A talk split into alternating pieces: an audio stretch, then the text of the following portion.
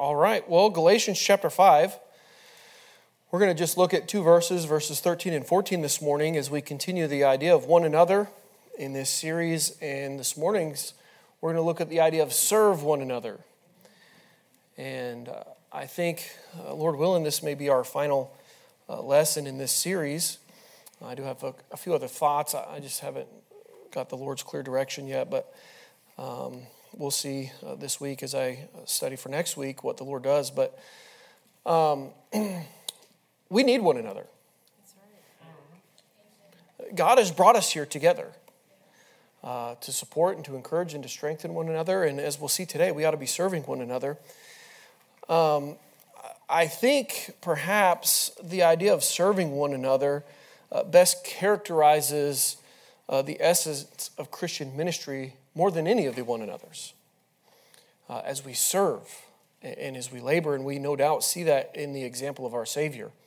And we'll look at that a little bit this morning. But let's begin by reading verses 13 and 14 in Galatians chapter 5.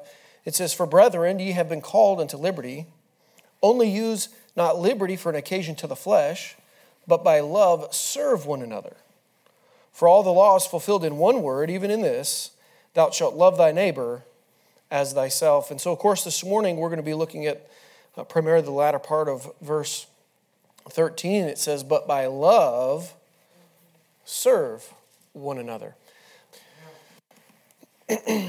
As I mentioned, I, I think you could say that serving one another is really the essence of Christian ministry. What is ministry? Serving. Uh, and so the idea of serving one another. Uh, but before we look at that, uh, there's a little bit of background or maybe some context of this passage. And so, obviously, following Paul's successful ministry there in Galatia, uh, there were Judaizers, those that uh, taught that salvation and sanctification is by faith in Christ plus works. Uh, they were teaching that you had to keep certain points of the law or even all the law in some cases. And so they were insistent that the Gentiles that were converted to Christianity follow some of the Old Testament practices. And um, uh, specifically and especially circumcision, probably in this case, but uh, verse or chapter 2 and verse 4 it says that there were those that came in unawares. Uh, in other passages we, we they use the term crept in unawares but there's some teaching that came in unawares. And uh, paul goes on later in that chapter and then in chapter 3 and he kind of deals with those false teachings and those that are that are causing the dissimulation uh, that are subverting the things. And uh, but again, in chapter five, Paul says this: "Ye did run well. Who did hinder you that you should not obey the truth?" Uh, so Paul, and he goes on in, in our in our chapter here in verse one uh, to stand fast, therefore, in the liberty wherewith Christ hath made us free. But he's uh, encouraging them that they are not in bondage to the law anymore. And, and so, really, he just addresses this false teaching that's going on, and um, he's trying to get them back on the right path to uh, serve Christ in uh, biblically or the gospel in truth. But verse chapter 2 verse let's just look at these verses. I want you to see these just so you kind of understand some of the context of what's going on. And it says in that because a false brethren is brought in who came in privately to spy out our liberty which is uh, which we have in Christ Jesus that we might bring that excuse me, that they might bring us into bondage. And so they had a, a specific purpose in mind. But ver, in, let's read verses 5 through 6 here as well. It says, To whom uh, we gave place, but uh, by subjection, not uh, for an hour, that the truth of the gospel might continue with you, but uh, of these we seem to be somewhat, whatsoever they were, it maketh no matter to me. God accepteth no man's person, for they who seem to be of somewhat uh, conference uh, added nothing to me. And so the Apostle Paul in verse 7 goes on, it says, But contrariwise, when they saw that the gospel of the uncircumcision was committed unto me, and as the gospel of circumcision unto Peter. And so they started, there was this issue going on here, and, and he's kind of addressing it. And uh, he deals with that really kind of primarily in, in chapter 2. And, and he kind of covers those things. And so later on, as we get into chapter 5, he brings on that verse 1 that I just read a moment ago stand fast, therefore, in the liberty wherewith Christ hath made us free, and be not again, or be not entangled again with the yoke of bondage. And so he's really emphasizing hey, these are false teachings um, he gives some examples in verse 16 in chapter 2, and it says, Knowing that a man is not justified by the works of the law, but by the faith of Jesus Christ, even we have believed in Jesus Christ that we might be justified by the faith of Christ and not by the works of the law, for by the works of the law shall no flesh be justified. So the Apostle Paul is, is really just refuting this. Uh, but then we come to this part in chapter 5 that we're going to look at today uh, about our liberty in Christ. And what I would say today is everybody is a slave. Um, either we're a slave to the law, uh, perhaps we're a slave to our flesh, or we are a slave to Christ and consequently to the service of others. Uh, or we at least ought to be the latter. Are you picking up what I'm putting down? so the, the law has no hold on us. Um, our flesh, we've been freed in Christ from the bondage of sin in our flesh, so we can live in victory. We can live uh, as Christ intended us to live, which leads us to living a life of service to others. And so I would say perhaps uh, we don't may not use that terminology very often, but that is exactly what is meant here. And we'll, I'm kind of getting ahead of my notes. Um, but that word serve means to be a slave. So when it says to serve others, and so we'll look at it here in a few moments, but the idea there is, is that their concerns and things are more important than ours. And we're going to set our per- preferences and things aside uh, that we might uh, be able to more effectively serve those people. But um, again, in verse 1, he says, Stand fast, therefore, in the liberty wherewith Christ has made us free. So there's, I would say, two basic forms of legalism. You know, there's those that teach salvation is by uh, faith plus works. You know, you have to earn this thing. But we saw in verse chapter 2 and verse 16, the Apostle Paul refuted that. He said, By the works of the law, no flesh shall be justified. There's nothing to be uh, gained in there. And so, that, in, in, the context of Galatians here, they were adding circumcision. Uh, and they were wanting these uh, folks to be circumcised that had uh, said that they had received Christ. And so, but what I think is more common in our today is we demand others to follow the rules that God has never intended for us. What we have done in, in many places that I've seen is we uh, have made our preferences the priority. Uh, and we begin requiring people to conform to what we think Christianity ought to look like. And that's not the liberty that we have in Christ. And so I, I think in, in, in, our churches today, we would agree that there is no uh, form or ne- necessity to keep the law. Salvation is by Christ and Christ alone. I think we would make that. But oftentimes, if people don't do things the way we do them, we will make an assumption well, they're probably not in Christ. And so we take our preferences and we hold people accountable to things that God never intended. And we need to be very careful about that. And uh, some people might call that legalism in our churches. And, and listen, if you've been in church any length of time, you've seen it. I don't think I have to convince anybody of that. But then there's also, I talked about the bondage of the flesh. So we can have bondage. Uh, Paul says, don't be, you know, taken up in the yoke uh, of bondage with the law, but also he says, don't use your liberty and as occasion to the flesh. So the, the opposite of the law is we have a license to do whatever we want. Boy, I'm saved. I can just do whatever I want. I can live however I want. And that's not what Christ or God intended at all. So the flesh is, is the sinful nature that we have, born with it. Uh, Psalm 51 5 Behold, I was shapen in iniquity and sin did my mother conceive me.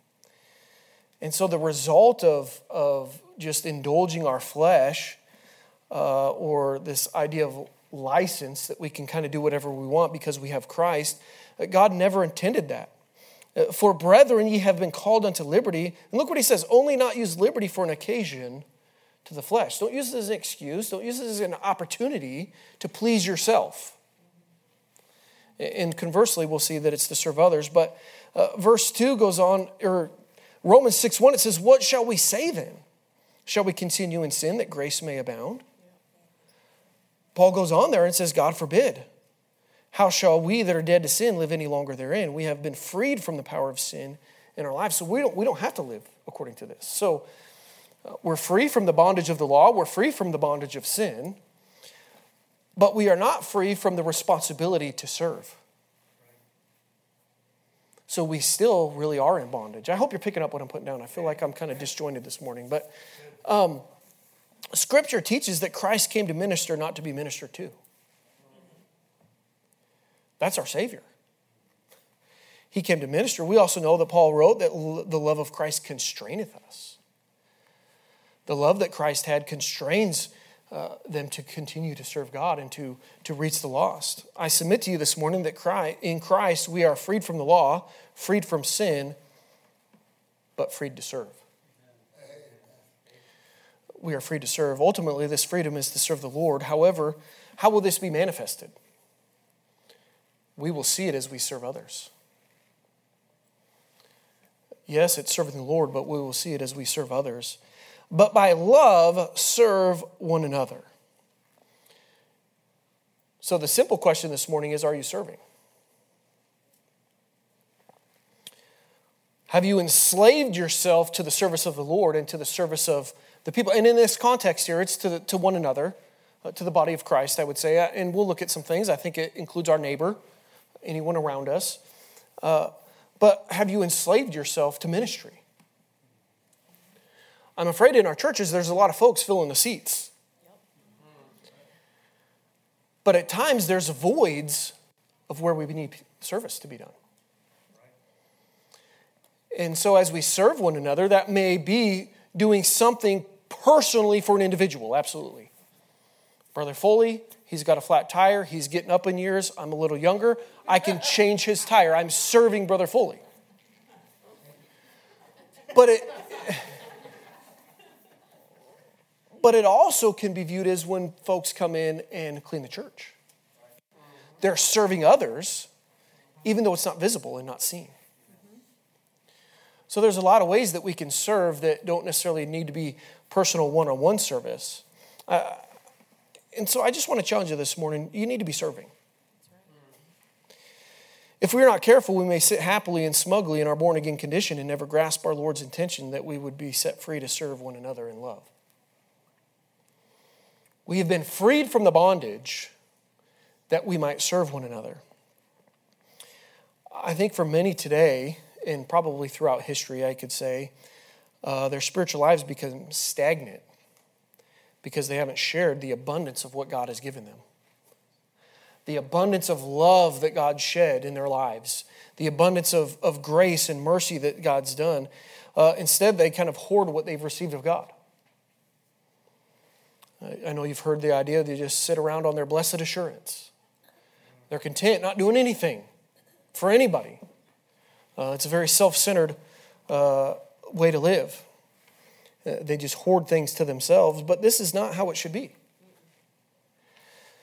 Because we, we serve by love, is what our text says here this morning. And I want to remind you of John 13, 34, and 35. We've looked at this a few times over the course of this uh, this series, but it says, It is the Lord's intent that we be channels of his love. Look at this. John 13, 34, And a new commandment I give unto you, that ye love one another as I have loved you, that ye also love one another. So, all of that love, that goodness that you've received from God in Christ, we ought to be sharing with other people. And we can do that in the form of serving other people. Just as the Dead Sea is so named because it cannot support fish or plant life without outlets, we need to develop outlets through which God's grace and goodness can flow to other people. Don't be a Dead Sea. Uh, don't just exist for existing sake and, and being content where you're at. Listen, you're called to serve. Uh, God's called each one of us to serve one another. Uh, and, and here it is in my notes. I kind of got ahead of myself. Uh, the word serve here means to be a slave to. To enslave yourself to the service of others is the idea. Uh, and, it, and it can be voluntary or involuntarily. And in this case, when we talk about having liberty in Christ or freedom, we take the liberty that we have and voluntarily submit ourselves to the service of others.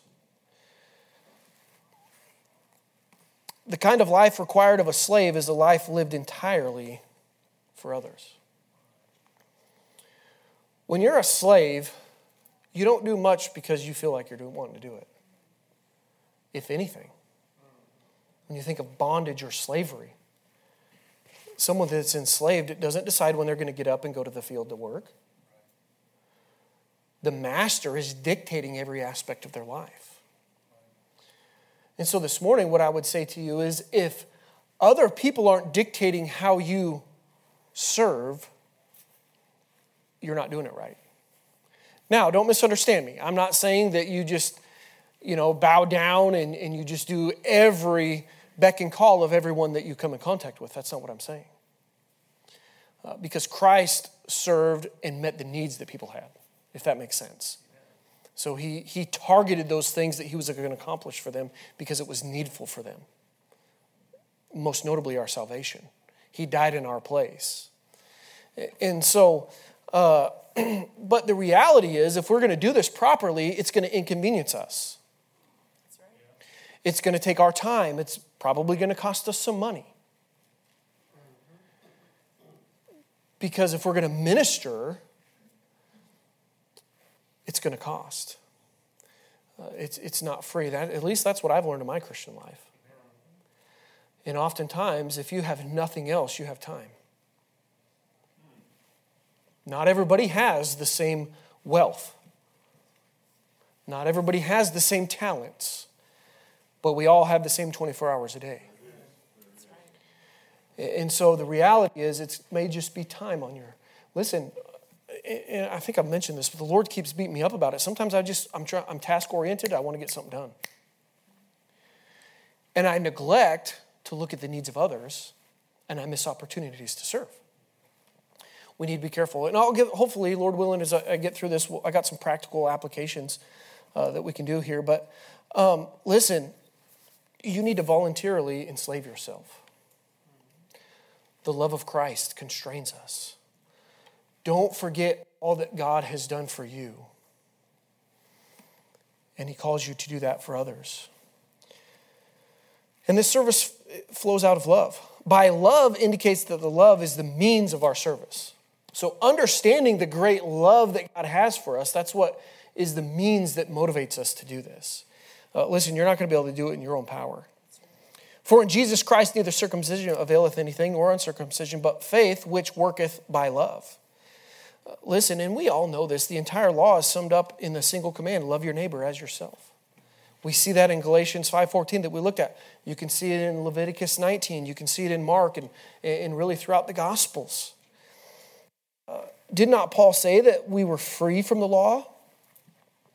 Uh, listen, we are not to simply follow an external list of rules, but an internal compulsion of love. That's what it's all about. Uh, and that love is placed in us by the Spirit.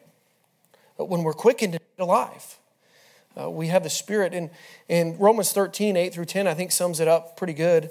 It says this in Romans 13 Owe no man anything but to love one another. For he that loveth another hath fulfilled the law. For this, thou shalt not commit adultery, thou shalt not kill, thou shalt not steal, thou shalt not bear false witness, thou shalt not covet. And if there be any other commandment, it is briefly comprehended in this saying, namely, thou shalt love thy neighbor as thyself. Love worketh no ill to his neighbor. Therefore, love is the fulfilling of the law. There's over 600 commands, I believe. 613? 18? In the law. Listen, I don't have them all memorized.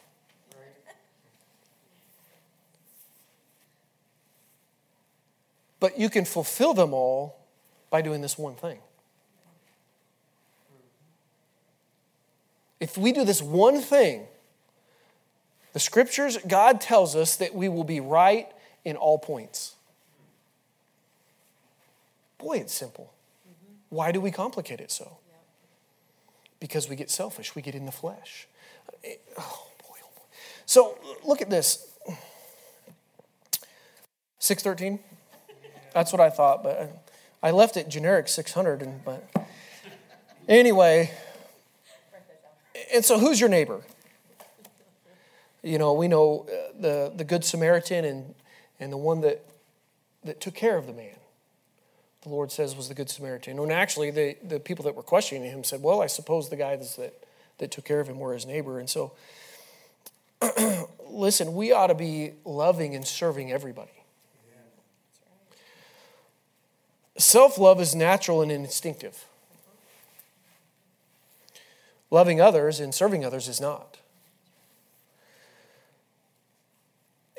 And so I think the context of our passage is, is more specific to the household of faith when we talk about loving one another. Certainly, this applies to loving our neighbors and those things, but listen, if we can't love one another here, we're not going to be effective witnesses for our Savior. John 13, how many times have we looked at that? They're, if they see our love, they're going to know that we're Christ's disciples. We're going to be different. Self love is that natural and distinctive thing. And so we ought to love others the same way that we love ourselves. That's a tall order. And again, we can't do it in our own power. It, it, we, in the passage here, we're not really focused on the, this whole, whole passage, but um, in verse 16, this I say then, walk in the Spirit, and you shall not fulfill the lusts of the flesh. Why does he say that? Because in verse 14, the natural thing is this, but if you bite and devour one another, take heed that you be not consumed one another. He said the natural thing is you're just going to be consuming each other. Uh, these things here that we see, the lust of the flesh and, and those things, and all the list there for from verses 19 down uh, that give us all those things, those are the things that will come naturally to us. But we must walk in the Spirit.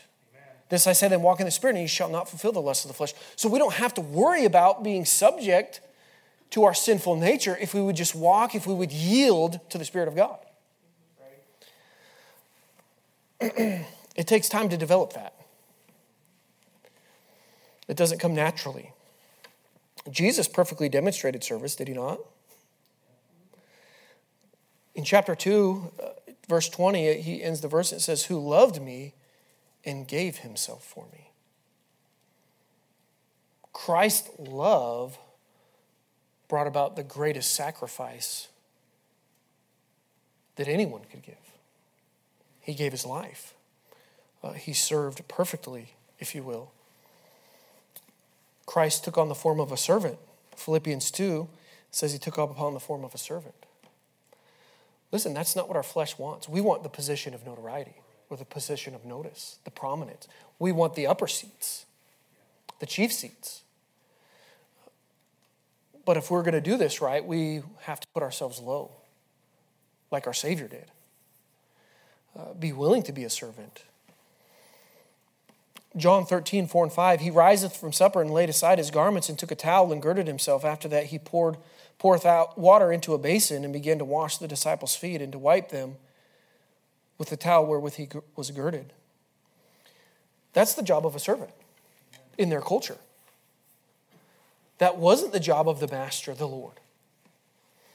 Verses 12 through 15, it says So after he had washed their feet and had taken his garments and was set down again, he said unto them, Know ye not what I, what I have done to you? Ye call me master and Lord, and ye say, Well, for so I am. If I then, your Lord and master, have washed your feet, Ye also ought to wash one another's feet. For I have given you an example that you should do as I have done to you. We ought to be willing to subject ourselves to service.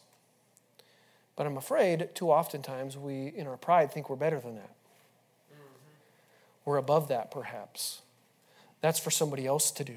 We need to be careful. But it shall not be so among you. But whosoever will be great among you, let him be your minister. And whosoever will be chief among you, let him be your servant. Even as the Son of Man came not to be ministered unto, but to minister and to give his life a ransom for many. So, our Savior's example listen, if you want to call yourself a disciple of Christ, you're going to be a servant. Amen. You're going to put your own desires and your own preferences and your own uh, things aside that you might meet the needs of other people, that you might serve other people. I, I don't believe there's any doubt that Jesus demonstrated what love is. putting others first by serving them. Can you say that that's a characteristic in your life? That others have a significant part of what you do day in and day out because you're trying to serve and labor for them and meet their needs? And again, we can talk about all different types of capacities that may, may happen and look, but um, listen, we ought to be servants. So when something needs to be done, you know, sometimes I go through the foyer or even the sanctuary here and there's junk on the floor. Because some people are lazy and they won't take it to a trash receptacle and they just throw it on the floor. Or sometimes by accident, maybe something fell out of your pocket. I'm leaning toward its intentional uh, littering, but nonetheless, how often do we just walk by it and leave it there because we're unwilling?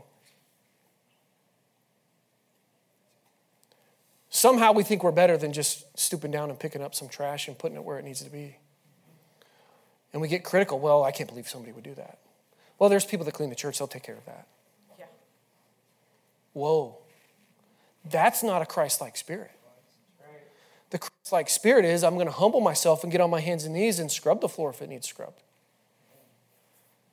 I'm going to clean the skid marks out of the toilet because it's disgusting.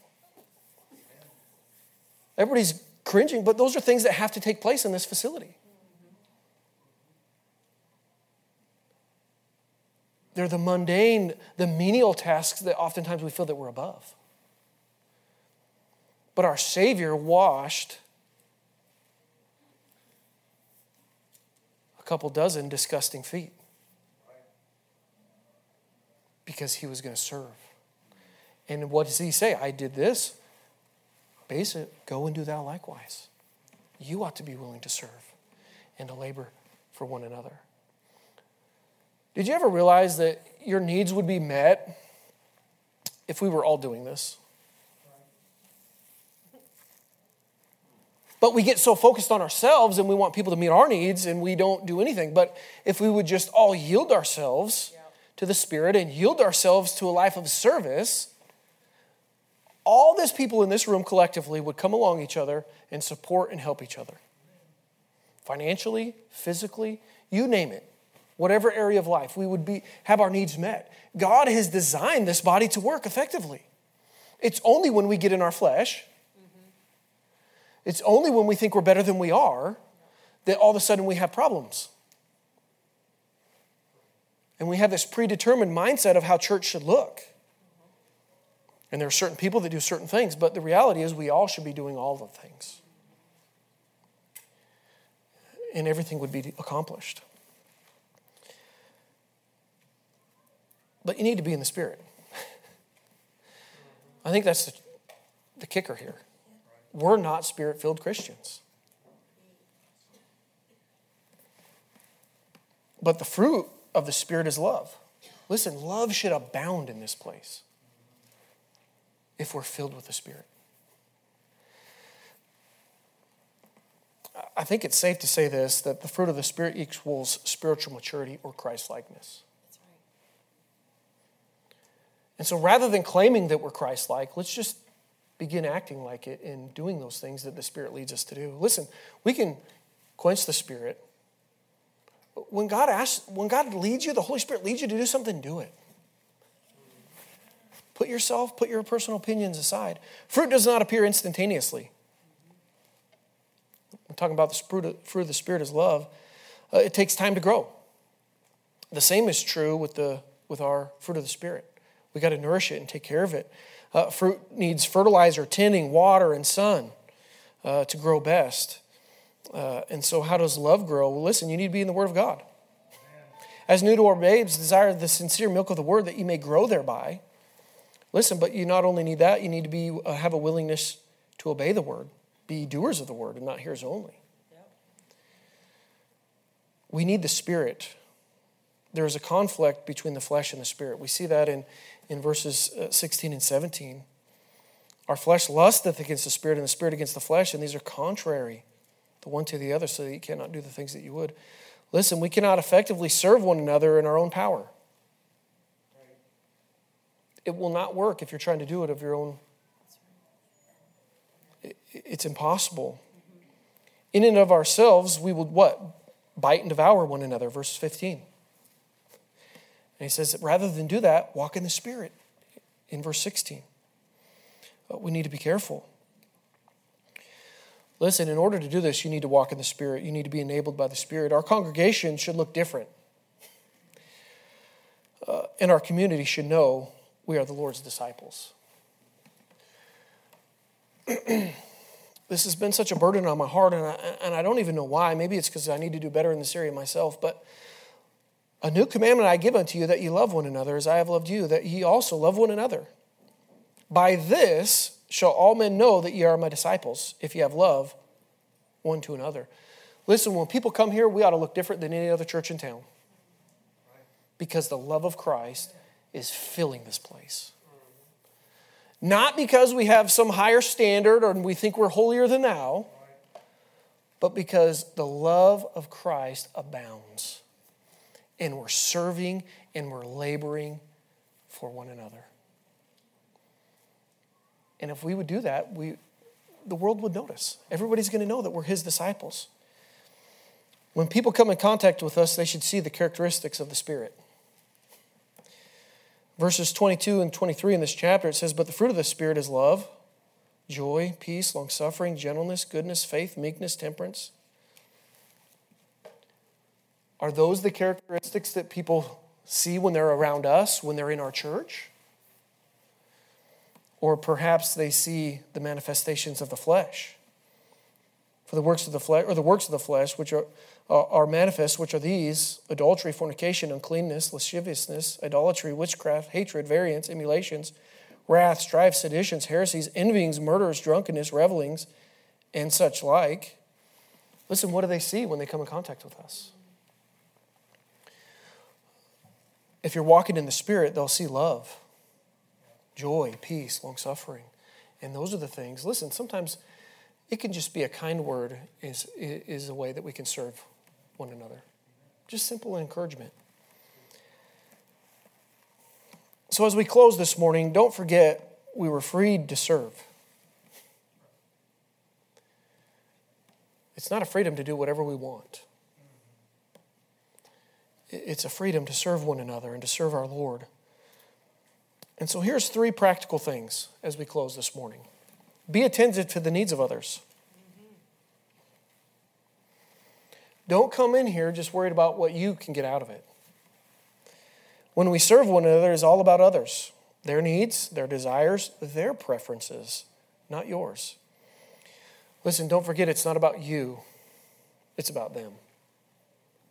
How can you be a blessing to somebody today? And I, mentioned this earlier be willing to perform menial or mundane tasks. Our deep desire to serve will cause us to delight in even the most routine, commonplace jobs. I found that to be true in my life. There's so sometimes I get so much joy out of the, the most simple, basic thing, knowing that others are benefiting from it and that I'm serving others. There's nothing that can make you more happy and joyful inside than knowing that you're being obedient to what God wants you to do. And so when you just serve in the smallest way, oftentimes you get that blessing. Just being willing to do the, the smallest menial thing.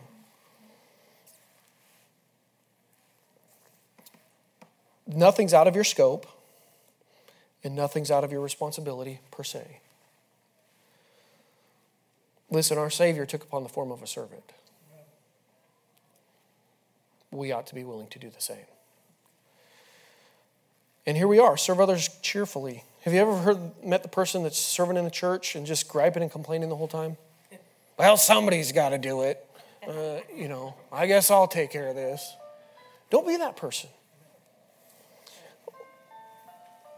The Bible speaks of us serving wholeheartedly. Colossians 3:23, and whatsoever you do, do it heartily as to the Lord and not unto men. Listen, it's not for them ultimately. You're serving the Lord. There's, don't forget the bigger picture. And serve the Lord with gladness and come before his presence with singing. Listen, it's all about the Lord. And so, as he's called us to serve, don't forget that. Be willing to be a servant And don't forget that you're doing it for the Lord. That will help you be cheerful as you do it. Let's pray. Father, we do thank you for this day, Lord. I thank you, Lord, for this lesson. And Lord, I know you've worked in my heart through it, and I pray that you just continue to work in my life, Lord, and also those of that were here today. And I pray that you would help us to be servants. Lord, help us to set aside ourselves, Lord, that we might be a blessing to others. And I pray that you'd use us in a mighty way for the cause of Christ. We'll give you the glory for all of it. We ask it in Jesus' name. Amen.